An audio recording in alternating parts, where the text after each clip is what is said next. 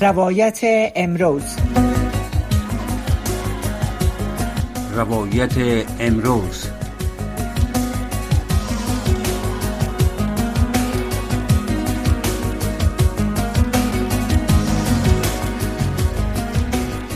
شنوندگان عزیز سلام.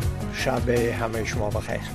حفیظ آصفی هستم و خوشحال هستم با تقدیم برنامه روایت امروز با شما هستم. روز گذشته 104 سال از اعلام استقلال افغانستان گذشت. در برنامه روایت امروز در رابطه با موضوع استقلال تعریف استقلال چگونگی گرفتن استقلال و تاریخچهش صحبت می‌کنیم. مهمان محترم برنامه امشب ما جناب آقای کریم پیکار پامیر نویسنده و تاریخ نگار هستند که لطف کردن و دعوت مرا پذیرفتن و روی خط هستند. جناب آقای پیکار پامیر سلام به شما خوش آمدین. تشکر از اینکه دعوت مرا پذیرفتین. صدای مرا میشنوین؟ بله تشکر از شما. درود و احترام به شما و همه شنونده های عزیز برنامه. تشکر از شما. خوش آمدید به برنامه.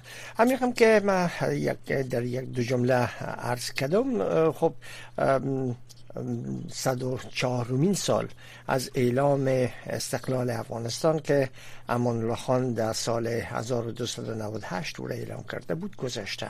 در آغاز اگر لطف کنین یک تعریف به نظر شما از استقلال بدین. و ای که چگونه ای استقلال اعلامش به دست آمد و بریتانیا چی چیزی را پذیرفت؟ بفرمایید. تشکر از سوال شما.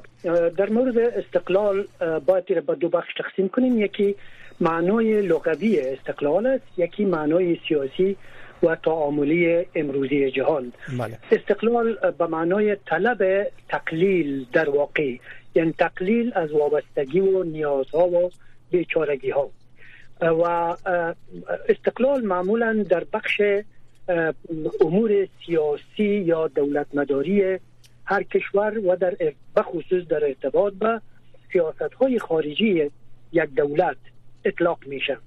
اما در مورد دوم باید بگوییم که استقلال نظر به سالهای قبل مثلا سال 104 سال قبلی که استقلال افغانستان از استعمار انگلیس حاصل شد تحت رهبری و یا قیادت پادشاه جوان علازت الله خان شرایط او زمان جهان طوری بود و شرایط امروز جهان طور دیگه است البته در تعریف و تعبیر استقلال نظر به 100 سال قبل تفاوت ها و تفاوت ها و اختلافات با وجود آمده که او در موقعش البته بله. تماس خواهیم گرفت و بله. اما در مورد استقلال افغانستان باید خدمت شما بکنم که از زمان امیر عبدالرحمن خان که افغانستان تحت اسارت یا تحت قیود استعمار هند برطانوی قرار داشت حتی تا زمان حبیب الله فرزندش.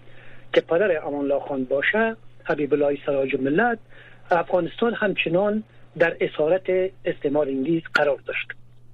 اما این علازت جوان. اما اینجا من یک سوال دارم جناب آقای پیکار پامیروی که آیا افغانستان به شکل هند بریتانیایی مستعمره بود و یا ای که مثلا در داخل آزادی های داخلی خود داشت و اما در سیاست خارجی خود تحت کنترل بریتانیا بود؟ بله عمدتا همطور بود. البته استعمار در هندوستان به صورت مستقیم حاکمیت داشت که بیشتر از 200 سال احتوا کرد. در اونجا انگلیس ها مستقیما حاکم بودن قانون خود می ساختن و همه امور اجتماعی و زندگی مردم شبه قاره هم تحت حاکمیت و کنترلشان قرار داشت. و اما در افغانستان همونطوری که شما از نظر تاریخی می‌دانین کشور ما را در او زمان چون دو قدرت دو ابرقدرت در جهان وجود داشت که ابرقدرت تزاری روس بوده او وقت و ابرقدرت استعماری انگلیس افغانستان به عنوان یک حائل فی ما بین دو قدرت به صورت نسبی پذیرفته بودند که یعنی نه استعمار تزاری مستقیما در اینجا حاکمیت داشته باشه و نه استعمار انگلیس. اما به صورت غیر مستقیم حاکمیتشان بخصوص در بخش سیاست خارجی افغانستان معصریت داشت بله. انگلیس ها برای ملت یعنی برای امیر افغانستان که عبدالرحمن خان باشه و بعدا حبیب الله یک مقدار مز یا حقوق سالیانه قائل شده بود در برابر پذیرش سیاست یا پذیرش قیود سیاست خارجی افغانستان که باید او را انگلیس ها رهبری می‌کردن و هدایت می‌دادند. بله. و دو امیر پدر و پسر این موضوع نندین پذیرفته بودند در او زمان. ولی امان خان جوانی بود که در امو خانواده به دنیا آمد تربیت شد ولی با افکار مترقی و با افکار مشروطیت یا مشروط خواهی و با توأم با تحولی که در منطقه و جهان با وجود آمده بود. و او دلیل امان خان شامل جنبش مشروط خواهی هم بود. در وقتی که ما تاریخ مشروط جنبش مشروط خواهی افغانستان هم مطالعه می‌کنیم اما خان یک بخشی از این جنبش بود. لذا در شر اساسنامه یا مرامنامه جنبش مشروطه افغانستان یکی از مواد بسیار مهم و عمدهش همین اصول استقلال سیاسی افغانستان از بیگانه ها بود. که امان خان این شرط خوشبختانه بجا آورد. ای که چه اشتباهاتی را در آینده مرتکب شد وسایل مسائل بحث جدا کنن. بله تشکر. بعضا دلیل ایره هم میگن که خب انگلستان از جنگ جهانی اول خسته شده بود تعداد تلفات داشت و بالاخره به نفش هم نبود که بعد از اینکه انقلاب اکتبر در روسیه به وقوع پیوست. دیگر مطمئن شد که اون از اونجا هم خطر شاید متوجهشان نباشه. پس این استقلال با حکومت افغانستان استقلال مثلا پیگیری و یا رهبری روابط خارجی و روابط سیاسی را هم به دوش خود افغانستان گذاشت و استقلالش دادن. بعضا هم میگن که خب ای افغانستان بود و در نتیجه جنگ های مختلفی که صورت گرفته بود دیگه بالاخره استقلال از آن افغانستان شد. می‌خواستم نظر شما رو در این مورد بفهم ببینین آصفی سبی گرامی بزرگان گفتن که حق اج وقت خود به خود اعاده نمیشه داده نمیشه بلکه حق گرفته میشه.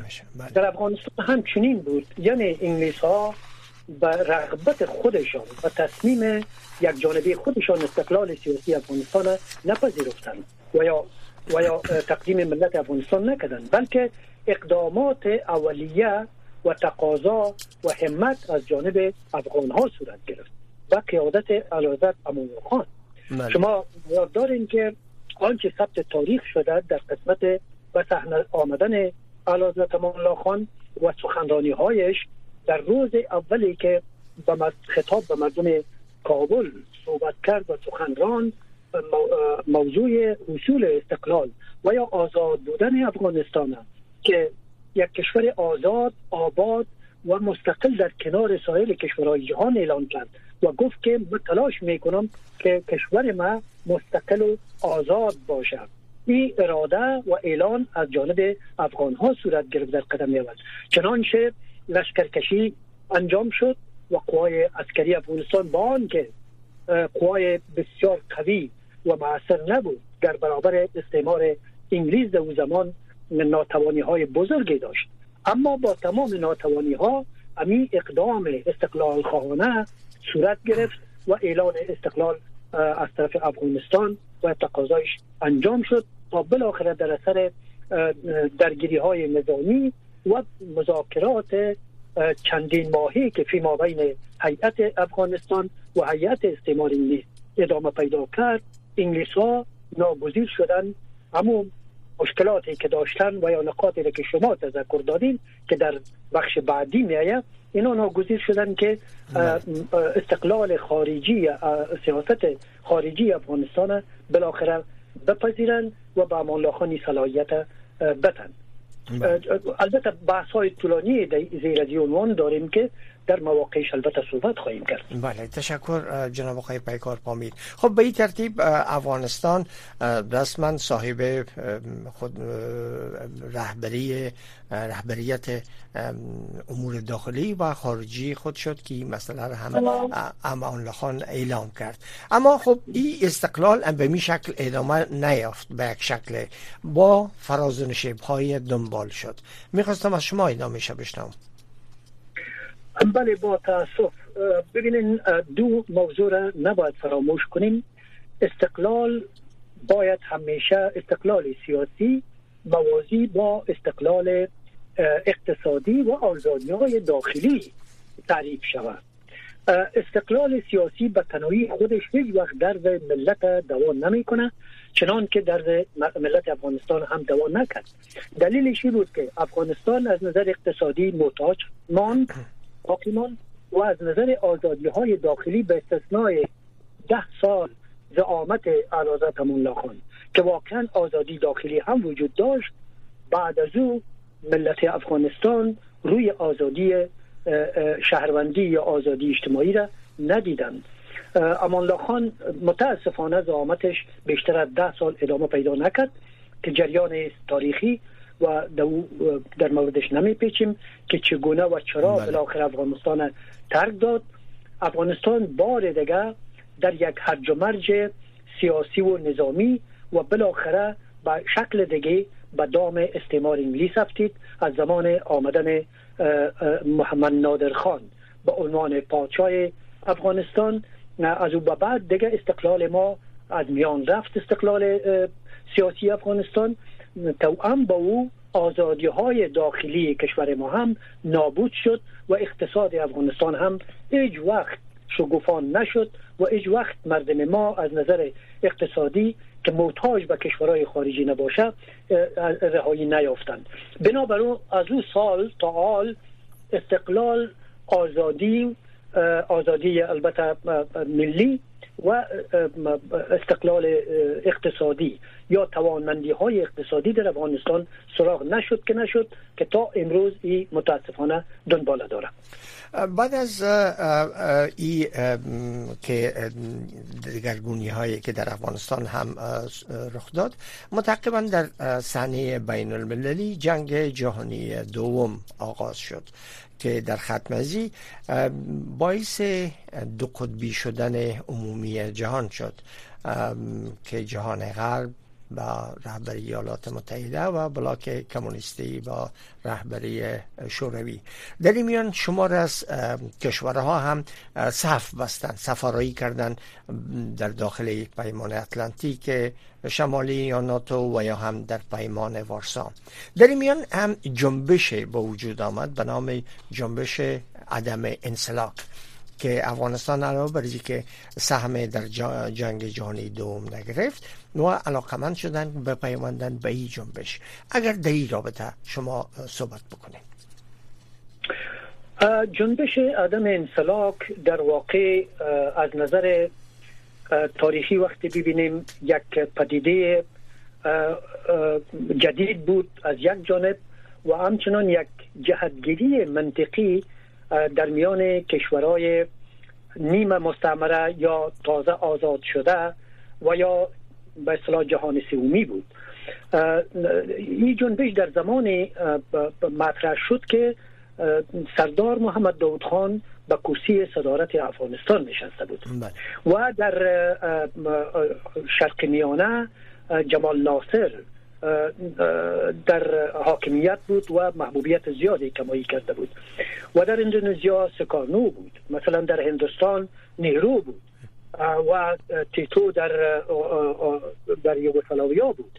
این شخصیت ها و یا رهبرای بودن که خواستن به طعم خودشان از یک طرف از تاثیرات منفی استعماری شرق و غرب رهایی بیافن از جانب دیگر خودشان به نام رهبران ملی تبارز بکنن و خدمتگار شوند به مردم و به کشور خودشان. و از طرف دیگر از قدرت های بزرگ تما و زی قدرت و زی نفوذ اگر بتانند به سود کشورهایشان استفاده تکنیکی و اقتصادی و اجتماعی بکنند. این بنیاد جنبش عدم انسلاک تشکیل می‌داد. که افغانستان هم به نام کشور بیطرف یا غیر منسلک اعلان شد و شناخته شد و این سالها ادامه داشت. تحت همین عنوان بود که بخصوص سردار محمد داوود که با عنوان یک شخصیت یا شهزادی پرغرور و در عین زمانی که خودکامه بود پر انرژی و می‌خواست کارهای هم در افغانستان انجام بده که در تاریخ مطرح باشه یعنی نظر به محمد شاه که پادشاه افغانستان بود داود خان پر انرژی تر پر توقع تر و پر تلاش تر بود. لذا تلاش کرد که زیر زمین عنوان و شعار عدم انفلاک از دو جبهه شرق و غرب استفاده اعظمی بکنه. تا جایی که امکان داشت چنین کاری را انجام داد. اما در نهایت چون موجودیت پاکستان تازه به دولت رسیده. پاکستانی که ریشه و تاریخی نداره از تاریخش بیشتر از 70 74 سال سپری نمیشه. این در بناگوش افغانستان ایجاد شد. از سال 1947 و بعد. این یک توموری شد در منطقه که چون از طرف استعمار انگلیس به عنوان میراثدار استعمار ایجاد شد دیده و دانسته که حاصل ایجاد پاکستان قربانی میلیون میلیون انسان بود در واقع. در عین زمان در بناگوش افغانستان چنین یک کشور یعنی یک ابزار استعماری با وجود آمد که نگذاشت افغانستان خواب راحت داشته باشد. همچنان که جانب کشور ما دولت های افغانستان با شمول سردار داود خان سیاست های اشتباه آمیز هم در برابر پاکستان اتخاذ کردند. که این دو چیز هم کین و نفرت و برنامه های استعماری انگلیس توسط پاکستان در بناگوش ما و از جانب دیگر سیاست های اشتباه آمیز و غیر منطقی دولت افغانستان موجب شد که این تومور قویتر شود روز به روز و ضربات کاری با پیکر اجتماعی و سیاسی و اقتصادی و فرهنگی افغانستان وارد بکنه که ما به خصوص در دهه های اخیر این زخم ناسور در بدن ما احساس کردیم می‌کنیم و این زخم بسیار خونین است که هنوز نه خون متوقف شده و نه دستبازی های این ابزار استعمار انگلیس در بناگوش ما بله. این موضوعاتی که موضوعاتی است که بسیار دامنه داره دامنه میفهم بله در برنامه نمه متاسفانه چون برنامه وقتش کم است. خب اگر بله. یک تحمل کنیم روی آنچه شما فرمودین در رابطه به جنبش عدم انسلاک که افغانستان همراه با مصر و اندونزیا و هند و و یوگسلاویای وقت اشتراک داشتن. این اشتراک ده چقدر افغانستان کمک کرد تا از نگاه اقتصادی نه به دامن غرب بفته و نه به دامن شرق و بتانه تا حدود خود کفه باشه و استقلالیت خود حفظ بکنه. و چطوری استقلال همچنان در دهه 60 و 70 میلادی در افغانستان ادامه پیدا کرد؟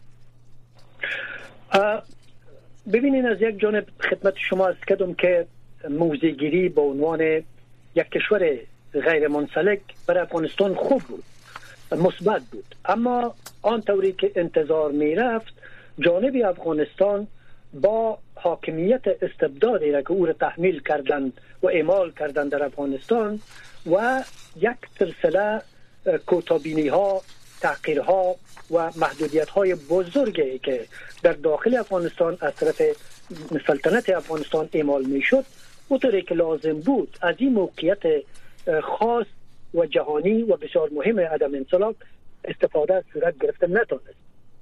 برخلاف در هندوستان ما می‌بینیم که تحت زعامت نیرو و سایر رهبرای خردمند هندوستان و زیر ازمی عنوان کشور عدم انسلاک بزرگترین برنامه ها دست گرفته شد و هندوستان استعمار زده 200 ساله خوشبختانه قد بلند کرد از زیر ویرانه های استعمار. و به عنوان یک کشور بزرگ پرنفوس و پهناور و امروز صاحب اعتبار ارز کرد. و, یوگسلاویا خب تا حدی بعدها به کشورهای مختلف تقسیم شد. داستان جداگانه است. دیگر کشورها و دیگر رهبران تا حد زیاد استفاده های انجام دادند. اما بنیاد رژیم افغانستان متاسفانه یک بنیاد استبدادی و ضد ملی بود. به او دلیل محدودیت های بزرگ پیشروی نسل جوان ما در بجلب مثلا پیشرفت ها پیشرفت افکار روشنگری ها و وسایر موضوعات علمی و فنی و فرهنگی در کشور ما حد شد جلبش گرفته شد. این موضوع مثلا هیچ وقت در افغانستان یک دموکراسی که در این چوکات افکار ملی رشد بکنند مردم افغانستان خودشان واقعا آزاد ببینند و خودشان به دولت شریک بدانند و در سرنوشت ملی و سرنوشت اجتماعی کشورشان علاقمند باشند چنین شرایطی با وجود نامد جلوش گرفته شد.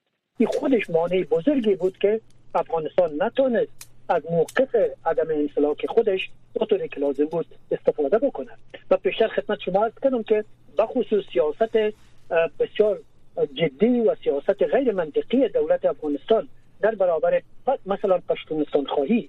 طوری شد که حتی امریکا حاضر نشد به عنوان یک قدرت که به افغانستان کمک های لازمه انجام بده چون پاکستان با امریکا در یک پیمان استراتژیک قرار گرفت. لحاظا بله. امریکا پاکستان حمایت کرد تقویت کرد تا جایی که تانست. از نظر اقتصادی و نظامی اینها. مگر افغانستان اصلا نخواست کمک بکنه تقاضایشون این بود که باید از خصومت در برابر پاکستان انصراف صورت بگیره که نگرفت. و این بخش بسیار دردناک است که دولت های افغانستان و مراتب و مقامات امریکایی پیوستن و مراجعه کردن تقاضای کمک ها را انجام دادن. ولی امریکا حاضر نشد و افغانستان طوری که لازم بود کمک. این هم یک بخشی از خطاهای سیاسی است که در افغانستان ما صورت گرفت متاسفانه نتانست طوری که لازم باشه.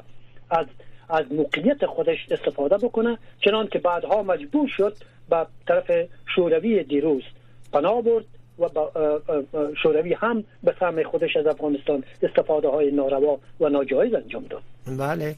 همین که شما فرمودین بالاخره بعد از حکومت جمهوریت داود خان و سقوطش توسط حزب خلق و پرچم و وارد شدن روزها جنگ های دوره جهاد با مجاهدین و همچنان بعد از او آمدن جنگ های داخلی ورود مجاهدین به افغانستان آمدن بار اول طالبان سپس دوره حجوم نیروهای ناتو به رهبری ایالات متحده به افغانستان و تا امروز که طالبان دوباره به افغانستان برگشتن و در مراسم هم برای تجدیل از استقلال گفتن که فعلا افغانستان یک کشور آزاد و مستقل است و از اینجا خطر متوجه جهان نیست و ما علاقمند تعامل با جهان هستیم. در حال حاضر چطور؟ آیا افغانستان تحت حاکمیت طالبان دارای استقلال است؟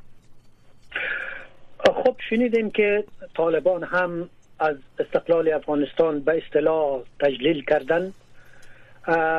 مگر از نظر منطقی از نظر عقل و خرد وقتی ما دقیق شویم ادعای استقلال و یا تجلیل از طرف طالبان یک مزهقی بیش نیست. خوب است که ما گرامی داشت داشته باشیم. از از جانبازی های مردم افغانستان در یکصد سال قبل و اقدامات جسورانه ایشان استقلال طلبانه این گپ خوب است. فرزندان سرزمین افغانستان همیشه باید عج بگذارند به این اقدامات. اما وقتی ما میشنویم که طالبان از استقلال تجلیل می‌کنن و بیرقای خودشان به اعتزاز در میارن و ادای استقلال می‌کنن واقعا خنداور است. به خاطری که طالبان از یک جانب تا انوز یک کشور شناخته شده یک رژیم رسمی و قانونی با مشروعیت های لازم ندارند و یک دولت نیستند که ادعای استقلال بکنند دوم خود طالبان با تاسف از روز اول در خاک پاکستان اینا تربیت شدن نطفهشان در اونجا گذاشته شد و ظرف چندین سال پسین از همون پاکستان از خاک پاکستانی ها استفاده کردند از حمایت های سیاسی و ایدولوژیک و استخباراتی و سایر مسائل استفاده کردن تا دو مرتبه در افغانستان یا به قدرت رسیدند. امروز ما می‌بینیم کشور ما با تاسف عقب مانده ترین بدنام ترین و یعنی ضربه خورده ترین یک مملکت است که در جهان نظیر ندارد چه با نبایی که استقلال سیاسی داشته باشد. شما می‌بینید که تا انوز طالبان ادعای دولت مداری می‌کنند اما پولشان در هر هفته از امریکا وارد میشه. پول مصارفشان که 40 یا 45 میلیون دلار است. این خودش به معنایی است که استقلال اقتصادی و اتکا به خود هرگز وجود ندارد. هر کی میگه نان میته فرمان هم میته وقتی ایالات متحده امریکا یا هر کشور دیگه به طالبان پول میفرسته در برابرش فرمان هم میده دستور هم میده وقتی که یک ملت دستور پذیر بود دولتش وابسته کامل بود. البته وابستگی امروز در شرایط کنونی جهان امر ناگزیر است. اما وابستگی تا وابستگی. یکی وابستگی های جهانی هست. از نظر تکنولوژی از نظر روابط ضوابط و امثال هم که افغانستان نمی‌تونه بدون وابستگی به علم و دانش و به جهان و مردم جهان زندگی بکنه. یکی وابستگی های ننگین اسارت بار است.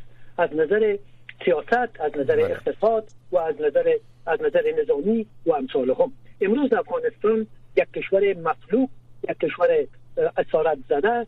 تحت فرمان پاکستان آمریکا و کشورهای منطقه وجود دارد امروز مورد افغانستان مورد معامله نه یک کشور بلکه مورد معامله ده ها کشور قرار دارد. ما چطور می‌تونیم علم یا درفش استقلال بلند بکنیم در حالی که هیچ چیزی در میان نیست. استقلال وجود ندارد. بله. زمان ما افتخار خواهیم کرد که افغانستان بار دیگه به عنوان یک کشور واقعا مستقل با با سرفرازی با وقار با داشتن یک دولت ملی مستقل و با مردم آزاد و یک دموکراسی انسانی تبارز بکنه در منطقه و جهان.